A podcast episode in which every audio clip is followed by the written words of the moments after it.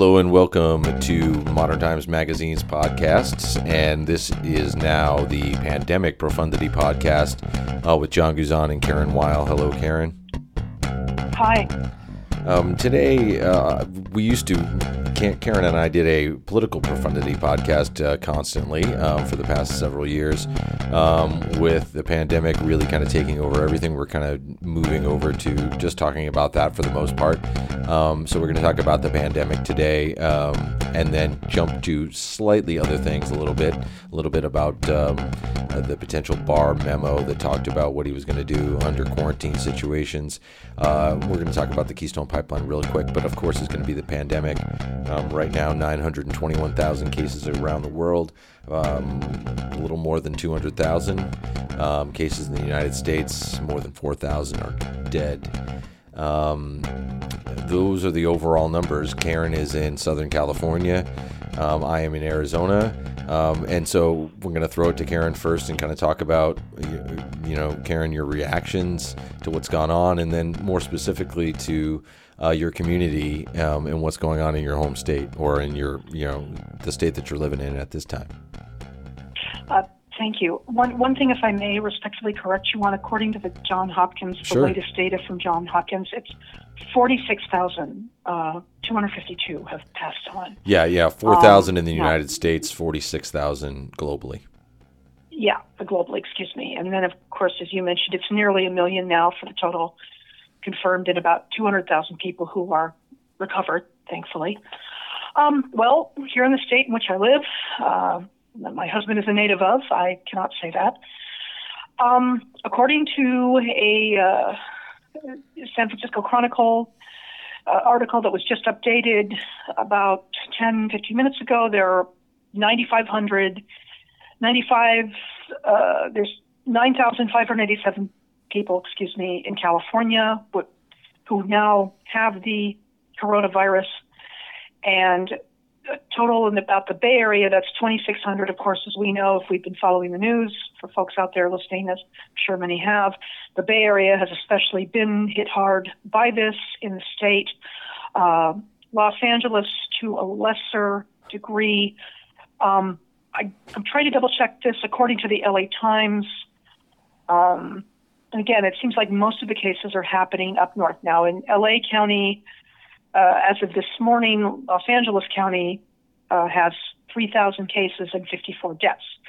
Um, Santa Clara County, which is you know the very much the populous Bay Area, uh, which has about 8 million people, um, just as many as LA does, more or less. There's um, 890. San Diego County, which is the one I live in, uh, there's 734 with nine deaths. Orange and San Francisco counties, respectively, have 502 cases, 434, and then seven deaths uh, between two of them. Um, maybe I didn't mention it. I'm sorry. Santa Clara County has had 30 people pass on. So obviously, the Golden State is getting hit hard by this, just like New York City has. Um, and I mean, it, it, it simply makes sense by the, the numbers, given both are quite populous, California being the most populous. Um, I, I think, obviously, given the size of the state in which I live and just the you know the massive numbers of people to contend with, because there's nearly 40 million population here, uh, and and there, I forget how many counties are in the state. Sorry about that. Um, there are a lot, and so each county government obviously has its own type of response. Um, and of course, most are following, if not all, are following the edicts of Governor Gavin Newsom, who it seems like nearly a month ago came out and said, you know, people need to start changing their habits and we have to start considering lockdown, which he technically did about three weeks ago. I mean, it's funny, John, uh, uh, to break away from a moment, for a moment from just the, the count, uh, the counts of, of how many people are sick and or have passed away. I, you know, it just seems. I I actually posted this on my Facebook page. You know, March. This was the longest March ever, i.e., the month. It just seemed like every day seemed like the equivalent of a, a lifetime. Week, yeah. Uh, giving the you know this global crisis now in our national. Um, it just for me personally, uh, you know, I don't know about the folks listening or for you. It just to take all of this in, uh, you know, the enormity of it. It's it, it, you know, it's overwhelming. Um, and it's, I mean, we've gone from this being, according to certain people, we don't have to name this being just a hoax or not that big of a deal, or oh, the flu kills as many people. You know, they're, you know, number one, it was never a hoax. Number two, the flu is something humans have been living with for a very long time. And, you know, we've had a vaccine against it for years. You know, there are better, there are treatments for it. You know, yes, it claims people a lot of lives every year, and that's a tragedy, as so many other illnesses do. Um, this is something new, obviously, and nobody knows where it's going to go. And there isn't a treat. You know, as I remind people, there are no treatments for this. Yeah. There's no vaccine. That's still a year or so away. Now, certainly we have a lot of you know extraordinarily gifted people in the in the bio pharmaceutical industry uh, who are no doubt hard at work at trying to find a good vaccine uh, or, or better uh, treatments, and God bless them for it. But you know we're we don't have a way to contend with this the way we do with the common influenza virus. And you know you and I both have the flu. It sucks. It's terrible. Uh, feel like crap. Yeah. Um, but again, for healthy people, and, and this is no doubt the same with coronavirus. You know, it's not going to kill them. Um, but you know, we're seeing all the time. It's not only just the elderly that are falling victim to this new threat. It's people who are, you know, in their teens. Uh, there was just a story the other day about a 13-year-old boy in England who succumbed, and and perhaps he had an existing health condition that may have made him more vulnerable. But we've also heard cases of people who were perfectly healthy yeah. and sadly died yeah. from this. So this this is a pretty insidious. Um, virus we're we're facing sure. right now. Yeah, and, and, and it's. Don't you but, think? Go ahead, please. Well, you know, I mean, some of the talk about um, you know getting the economy going again, or when folks look at the numbers and try to compare it to the flu and go, hey, you know. Um, all these people die from the flu uh, every year. Uh, this is just another illness, and it's just part of what goes on. Is I, you know, I think the biggest part is when we talk about 100 to 200,000 deaths in a good case scenario at this point with the way that it's spread across the country um, it's it's not just even those that that those numbers are staggering and that they would be close to cancer and heart disease, um, yeah. but that it would happen maybe in three or four months. You know, it's not in twelve months. It's not over a year. It is, um, you know, uh, over a very short period of time. And you know, for as much as you want to talk about it being numbers and people look at things, and you know, that's the the thing about the argument. Of hey, you just got to let it run its course is if that all goes out the window when there's when there's more bodies than there's places to put them. And and that's really what happens with a novel virus is that there's already institutionalized systems built in for a normal flu and you can deal with a little bit more because it's again spread out over a larger period of time um, but when you have that many people dying in a very short period of time there's no way to deal with it you know, um, the stories in Spain they used old ice rinks. Um, so you know, um, you know that's the real reality of it. You know, beyond what's going on in the hospitals, it's what happens when the, all these things fail. Um, and um, you know, we're and then you also are, are you know in Italy, people were being sheltered in place, so there was no funerals for all these people. They, you know, there was a priest that would walk by and throw holy water on them, and then they were going to be buried. And Their families didn't even have um, a chance to say goodbye at those times. So that's really where when it comes down to it, and you start thinking about economy and money and other things. I mean, no n- nobody wants to see it um, see us hit a depression. Um, but you know, can you think about it on the other side? And you know, hearing Donald Trump finally realizing it's like it's about humanity. Um, you know, and you would hope that a president doesn't have that realization um, this far into his term. But um, you know, I think that's where we are. You know, a little bit about Arizona. You know, we had a little bit of the scares. You know, even normal supermarkets had nothing in them. Um, there's only you know less than 2,000 cases confirmed. Um, about uh, 50 to 60,000 tests is all that's been done in the state.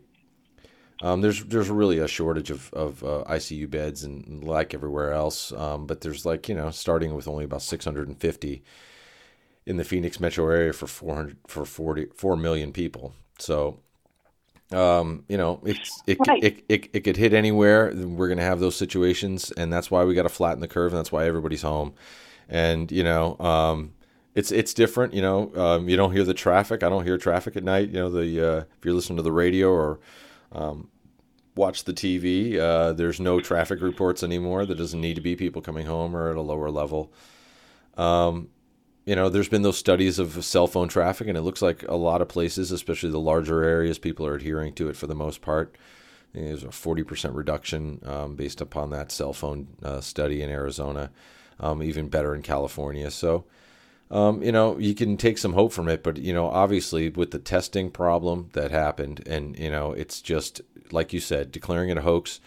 Um, not taking the the World Health Organization tests, uh, you know, getting rid of the pandemic team, um, really trying to recreate uh, something with with uh, you know private labs instead of really trying to push whatever we could at that time. Um, uh, you know, defense authorization to get things here, paying attention to it. Just um, you know, if we were doing America first, but we were still allowing everything to be outsourced, um, you know, you would think that you'd want to you know take care of those other things first.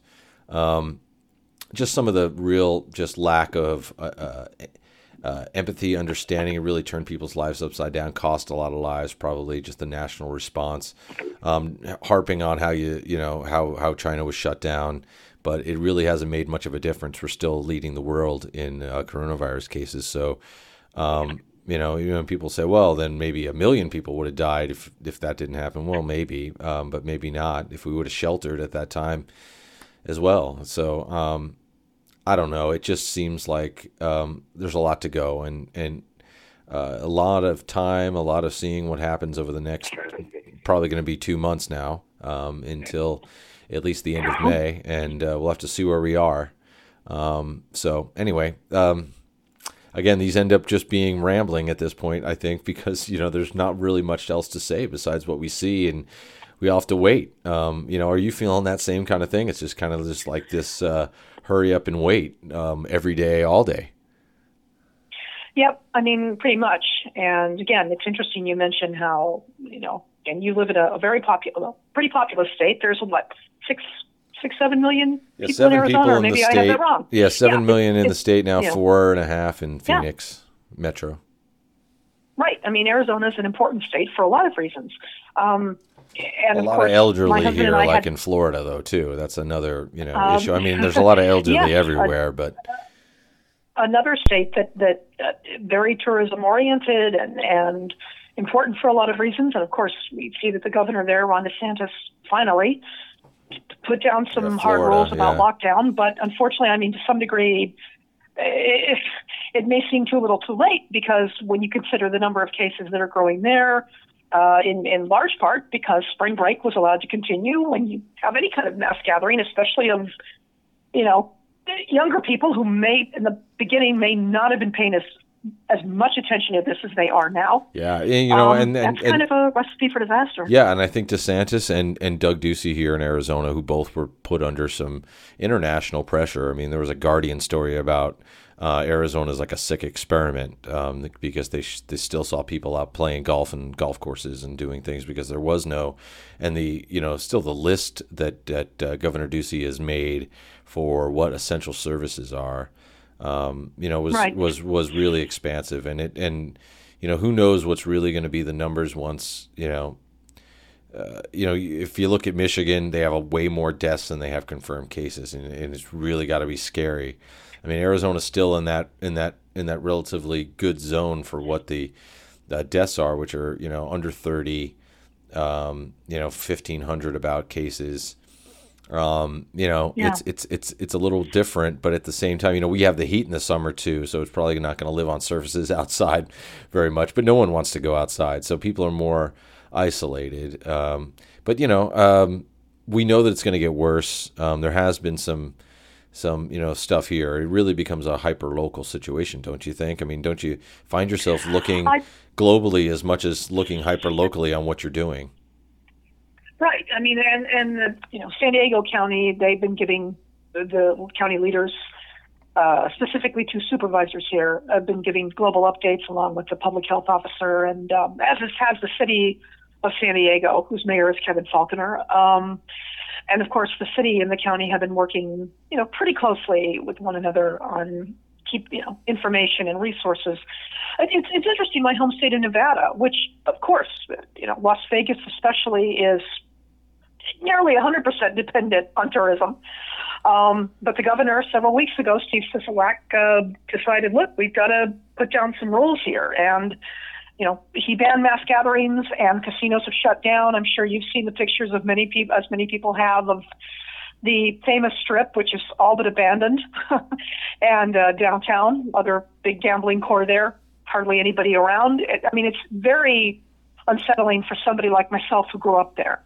Oh yeah, um, oh yeah. And and so again, and you you know, God only knows how much money you know is going to be lost from this. But as we often said, viruses don't care about the economy.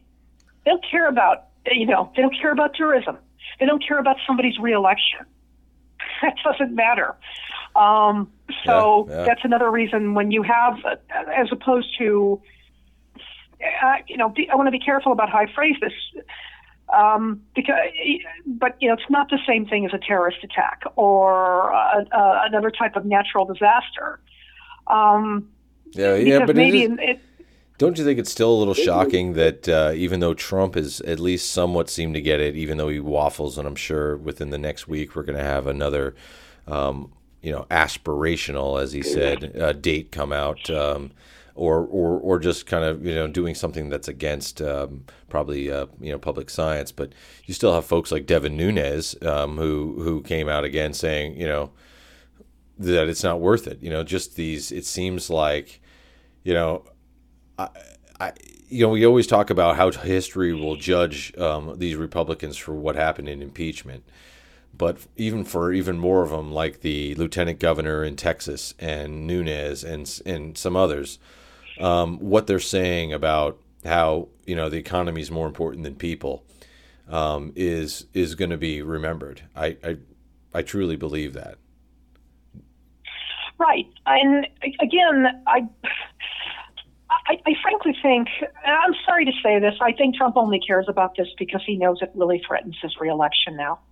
Um, and, you know, a lot of us have our suspicions as to why this guy really wants a second term to begin with. I suspect because certain statutes of limitations will run out, if you know what I mean. Yeah. Um, and, uh, you know, he was, at the end of the day, he was too slow to respond to this. His administration ended a pandemic unit that had started under President Barack Obama. Um, he dismissed all of this as, and I, I'm paraphrasing here, as a hoax, or perhaps the response of it as a hoax, and that it was going to go away like a miracle. I mean, just saying things that are, are beyond ridiculous. And again, I can't imagine George W. Bush as yeah. tragic in, in, in yeah. many ways as his presidency turned out right. to be. But George W. Bush being this cavalier, certainly right. Bill Clinton wouldn't have been, Barack Obama, Bush's oh. father wouldn't have been, nor sure. Ronald Reagan for right. that matter. Right. Um, well, hey, hey, these Karen, all people that. Hey, Karen. Go ahead. Can I ask you this? Has his base even gotten any of this? I mean, we saw that the, the Trump bump for the the crisis was was there. Obviously, was a lot lower than than than any other president ever had for a crisis in the past.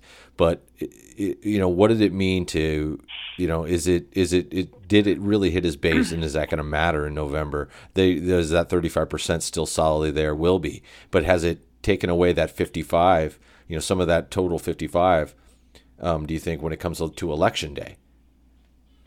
Look, I, any bump he got in his approval rating was simply for his quote unquote handling of it, not for his overall approval ratings, which still hover in the mid to low 40s. As I've said it a million times, a lot of people don't like this guy. They'll tolerate him. They may be, have been okay because of the economy. But as we know, American voters can be pretty fickle with things. And whoever might look like a sure thing doesn't remember, we had President George W. Bush had a 90% approval rating for about, what, a year or two after September 11th. He got reelected. Uh, this time, actually yeah. won the popular vote. Uh, then we know what happened in the second term. His father had a 90% approval rating after the Gulf War. Well, he didn't win. So I, you know, Donald Trump is p- far politically weaker than a lot of people understand. Now, if voter turnout is low, could he get another term in office? Sure. But I, I frankly think that's going to be much harder for him. And, and frankly, John, I have a theory. The only reason he's doing these daily briefings is because to some degree, probably his internal polling is not good. And they're telling him, you better get out there if you've got any chance of winning back some of these swing states. Because he's underwater in Michigan, Pennsylvania.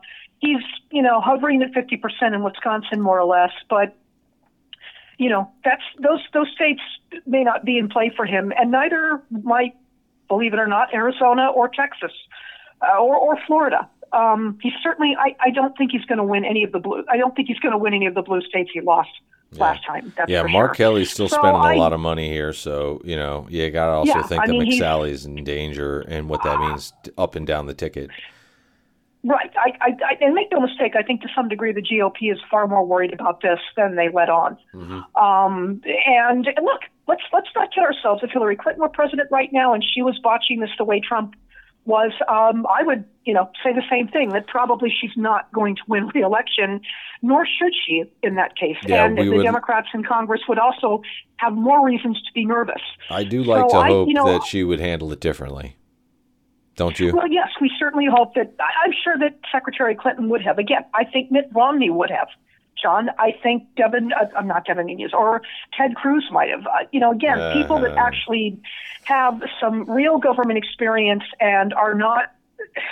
I'm with you that a lot of people. Trump, so. I am. I am. I'm. I'm definitely with you that a lot more people would have handled it better than than Trump, but I'm not sh- so sure that Ted Cruz is one of them. But oh, well, no. fair enough. We'll, we'll, we'll, we'll, you know, we'll, we can argue about the merits on no, that. No, no, I was just, I, I was, just think, I just wanted to throw shade at Ted Cruz when I could. Uh, so. Look, uh, you know, the senator from Texas, this is a guy who barely won re-election last time, and another situation where a lot of people don't like him either. Okay. And that that's in a state that we know is changing. So, I, you know, I just, I, I do not think Donald Trump has benefited from this at all in the way that, that sort of mainstream pundits think he has. And again, I, I bet good money, John, and hell, I haven't got much that he'll squander whatever advantage he gets between now and November because he just can't help himself. I mean, it, I, you know, it, it gives me no pleasure to say that, but that's who he is and where we are. And, you know, it's a shame because lives are at stake here. And, and of course, the U.S. economy is at stake. And, you know, this country's mental well being is at stake. There's, there's just, there is so much in the balance here. And it's, you know, this is why it matters who you put in the Oval Office, Democrat or Republican. Um, and uh, so I, I, you know, I don't uh, pay a lot of attention to these press briefings that he gives. I, you know, will read or listen to the summaries of them later. But I, I just think it's telling that he has to be on TV every day, John. I, I don't yeah, think that's I, necessarily yeah. out of great concern for the pandemic itself. I suspect there are other reasons. Yeah, and the uh, you know the, I, I'm glad you know I know you know we were wanting to try to keep this podcast at 30 minutes or less today, but um, I'm so glad you brought that up because I just want to mention it really briefly how much it turns my stomach to see these briefings and hear him talk. You just can't wait for anybody else. Um, as you know, and, and you know, people say, "Oh, it's just Trump." Yeah, it is. Um, you know, the other people. I mean, you know, Pence sometimes, and a lot of people blow smoke up his rear end. Um, but it's the CEO, you know, and they, hey, why don't you come up and say a few words, you know, like it's like it's another, you know, opening of a hotel, you know, um, and um, it just drives me crazy. And uh, you know, again, that's why you have a press secretary that usually does these things. But as you say, the need to be on TV and the need to be loved and famous um, is just you know completely driving um, everything that I think he sees. Um, and he's in constant reelection mode, even when he tries to talk about how it has something to do with humanity and, and for the good of the people. Um, he's still campaigning. Um, you know, him doing the tiff with uh, um, uh, the Michigan governor. Um, you know, when that state is really facing probably is going to be right after New York. Um, it was the way that at least the numbers are trending at this time. Um, you know, uh, it's just not the way to go. You know, that whole statement of "I don't call governors who who don't have you know who don't appreciate me." Um, it's that's uh, inexcusable and despicable, and it's just in keeping with his character. Okay, well, I mean, that's, that's, a good all. way, I think, to end end the Sorry. talk on COVID because I agree. Um, but you know, Sadly. so that we don't get uh, um, too vitriolic. Um, it's a, a, you know COVID related is our you know our last two little bits we just want to spend a couple minutes on total. Um, but uh, there was a you know we kind of got a, sneak preview of what uh, um, uh, the Attorney General Bill Barr would do if he had his druthers and he didn't have Congress um, looking at him. Um, you know, potential uh, impacts to habeas corpus, just some other things, just kind of exposing Barr for, I think, the kind of strong man that he is. Um, but at the same time, you know, there's got to be adaptations made everywhere. Um, you know, Fox News then ended up playing, you know, the uh, the, uh, state TV ran the well, you know, it's just a memo and blah blah blah. Um, but you know, it's still out there, and um, under you know emergency powers, you know, Trump could try to, you know, the president has all these powers, as we saw what he did with the border. Um, the president could probably try to do um, nearly every anything he wants, and then just let it get wrapped up in the courts. So as much as it's a note, and you say, well, it's not going to happen, and, and these other things happen, it could be done by the stroke of a pen at some point by a president that we don't think is handling this very well. And so it has to be at least a preview of what might happen um, if it goes even worse. Um, do you see it that way? Um, does it give you any pause at all? I that that was a lot to take in. Um, I, I, just you've got to wonder why is Barr suggesting this right now? I I think all that that kind of proposal does is somehow it just puts people more on edge than they already are. You know, really, you want to indefinitely detain people without trial? Based on what? you know, what kind of crimes are we talking about? Uh, you know, are they, unless they they're planning a terrorist attack or something, and even then, you know, people suspected of that still have some fundamental rights. I, I just, it's, and the fact that Barr is doing this quietly, and I, it just, it, it further, I think, cements his reputation, as you said, as Trump's enforcer and a strong man, and not somebody who's genuinely interested in upholding the laws and the values of this country. I, I, this just to me this is wrought with uh, you know danger in, in terms of you know eroding civil liberties. Mm. I, and it just again I find it very odd that he's requesting this now. You know, I yes, we're in the middle of a horrendous health crisis. Yes, there's a lot of that there are a lot of very bad things that are happening, but I don't see people rioting in the streets John, thankfully. And I don't see, frankly, any need for him to be doing this right now. Yeah, and and, um, and you know, I mean, it, it kind of moves to the other, uh, you know, you know, one of the you know parts of a conversation we didn't really talk about was that there is, um, you know, a crisis in in jails right now. Rikers Island, other jails, other federal institutions are showing that there's, you know, there's really no way to quarantine people, and we might have you know, because we have so many people in prison, um, unlike Italy or uh, you know some other countries, we have so many people in jail, um, and those are places that once it gets in there, it's likely going to be to everybody um, because it's traveling through the air. Um, you right. know, there has to be, I think, some sort of idea put out and how to deal with it. But instead of holding people longer, I don't know if that's the answer anyway. And so, you know, um, you know, you know, God help somebody who gets arrested. I mean, now you even can, you know, say somebody who wants to be, you know, a real ass and, and, and go out and, uh, um, you know, uh, you know, try to be like, hey, uh, you know, this shelter in place, I'm not doing it. I'm going out. You know, me and my 10 friends, we've seen that people, things get, you know, busted up. What if they start getting thrown in jail and all of a sudden there's a quarantine in all the holding cells because they all have corona? um, you know, we have to start thinking about these things. And this is where some of the ramifications that we had talked about before that, you know, maybe, you know, society has to look at changing because of what's gone on. Um, you know, maybe automation comes in on some of these, you know, you know, 40 million plus job losses that we might have by, by, um, you know, fall. Um, but it also has to be looked at is, you know, how do we deal with having so many people in jail and, how many people will actually be in there if something runs rampant because we know there's a lot of pre-existing health conditions um, you know uh, if ERs get overwhelmed, are you really going to take all these? Uh, do you really think these people that are watching these folks in jail are going to take them there? What happens with guards? Um, how do they go home? How do they deal? Do they have N95 masks? I mean, um, I think the whole prison issue and how we have so many people in jail is going to come home to roost in this uh, you know COVID crisis in a way that that I don't think anybody has thought of before. Um, you know, it's happening in the Theodore Roosevelt, you know, air, aircraft carrier. It's spreading there. It's kind of the same kind of, you know, very confined spaces for very for for many people. Just it's you know, I mean, uh, an aircraft carrier is a lot like a jail, except those people want to be there and they're all working towards a common goal. But as far as their quarters are concerned, there's not much of a difference. Um, and so, you know, those things are bad, uh, and and they could get worse, and we're going to really see what happens there. I know I've kind of gone off from Barr but um, and gone back to COVID, but um, I don't know. You got anything on that before we go to the irony of the Keystone Pipeline very quickly? I mean, I think it's interesting.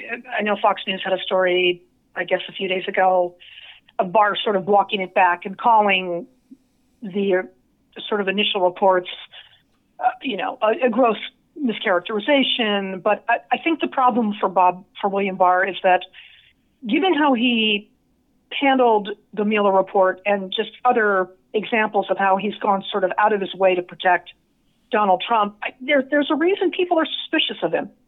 Um, you know, maybe if he quit doing things like that, people wouldn't be so suspicious.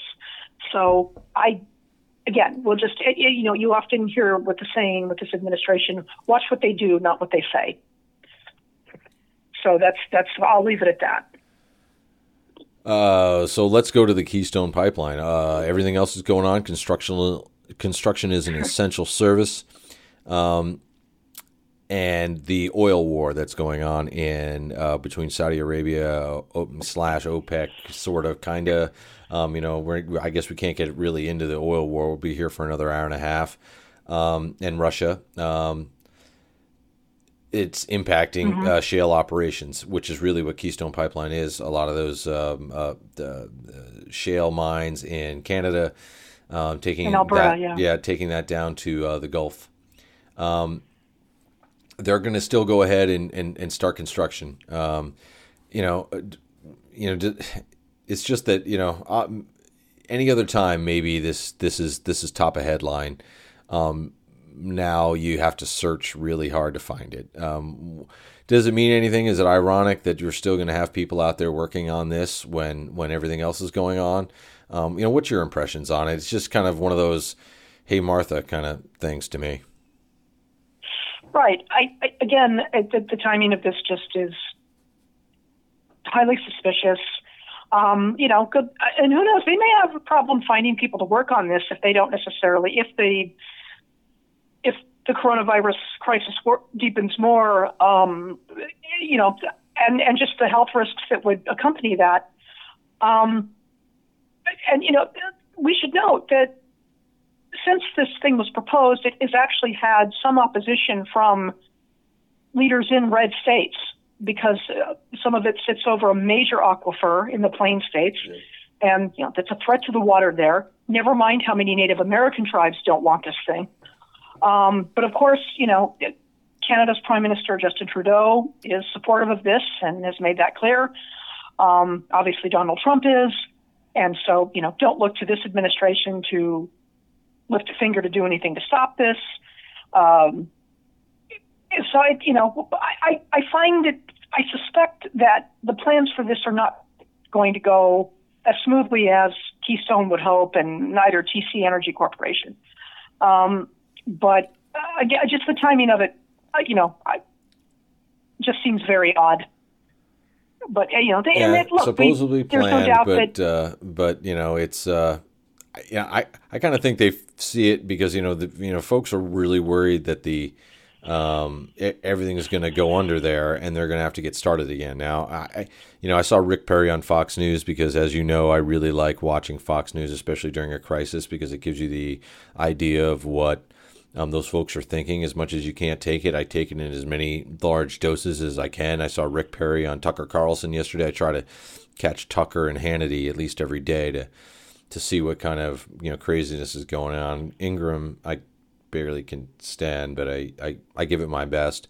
Anyway, Rick Perry talking about uh, the collapse of the shale um, industry because of the oil war. And I think they know, you know, if you get the pipeline built um, before it really all collapses, there's an industry to go back to, and it makes it even less cost prohibitive to restart. And and that's the whole push, I think, right now. And I think those folks in oil and gas feel that way, and that's why it's there. Um, you know, there's something to be said about having you know um, some energy independence in North America, and you know, we know, and hopefully there's still this push, and I just think we to, to you know electric, um, solar, um, you know whatever we can to generate this power, um, and be you know mm-hmm. we have to realize that you know gas reserves aren't going to last forever. Um, but there's going to be a battle for the remaining resources until there is. Um, you know, humankind has not shown us that we're ever going to be able to wean ourselves. It's going to have to be forced, and whether we can make ourselves, you know, just get our fingers out of the way of a closing door at the right moment, um, we probably will. Um, but um, I really think that's the push, and, and they are worried about the shale um, and and and U.S. oil um, because of what's going on, but it's easily restarted. That's the thing with oil and gas and mining. The price goes back up, it makes sense. So, uh, and if the uh, XL pipeline's in, it even makes even more sense, and it's going to be. So, you know, as much as as I don't like the ecological impacts, and and really, I you know, for especially for something that that has a limited life, but again, every pipeline is not built to last an eternity. Um, it'll probably last the 20, 30 years where we're still relying on gasoline and, and other oil. So, you know, just got to hope it's going to be for the best. But I think it's ironic that that's, that's one of the essential operations that's going on when we're facing a pandemic um, and that it's kind of going under the radar. Yeah, you know, you, you, make a lot of great points on this. I, I yeah, it, for now, this is going to happen, and I guess we'll just see if, if you know those who are opposed uh, offer up other lawsuits or uh, find other ways to slow down, you know, the construction of it. You know, we, let's not forget there were protests there for some time. So, like again, I just find the timing of this, you know, very odd. Well, you know, Karen, I think we're going to make it in, in in record time for this podcast, and um, but I want to thank you for I don't know, working together with me, trying to get this out. Um, again, you know, as as anybody might see on the Modern Times page, we're going to be getting that up at the same time. How we're going to try to get through uh, the coronavirus.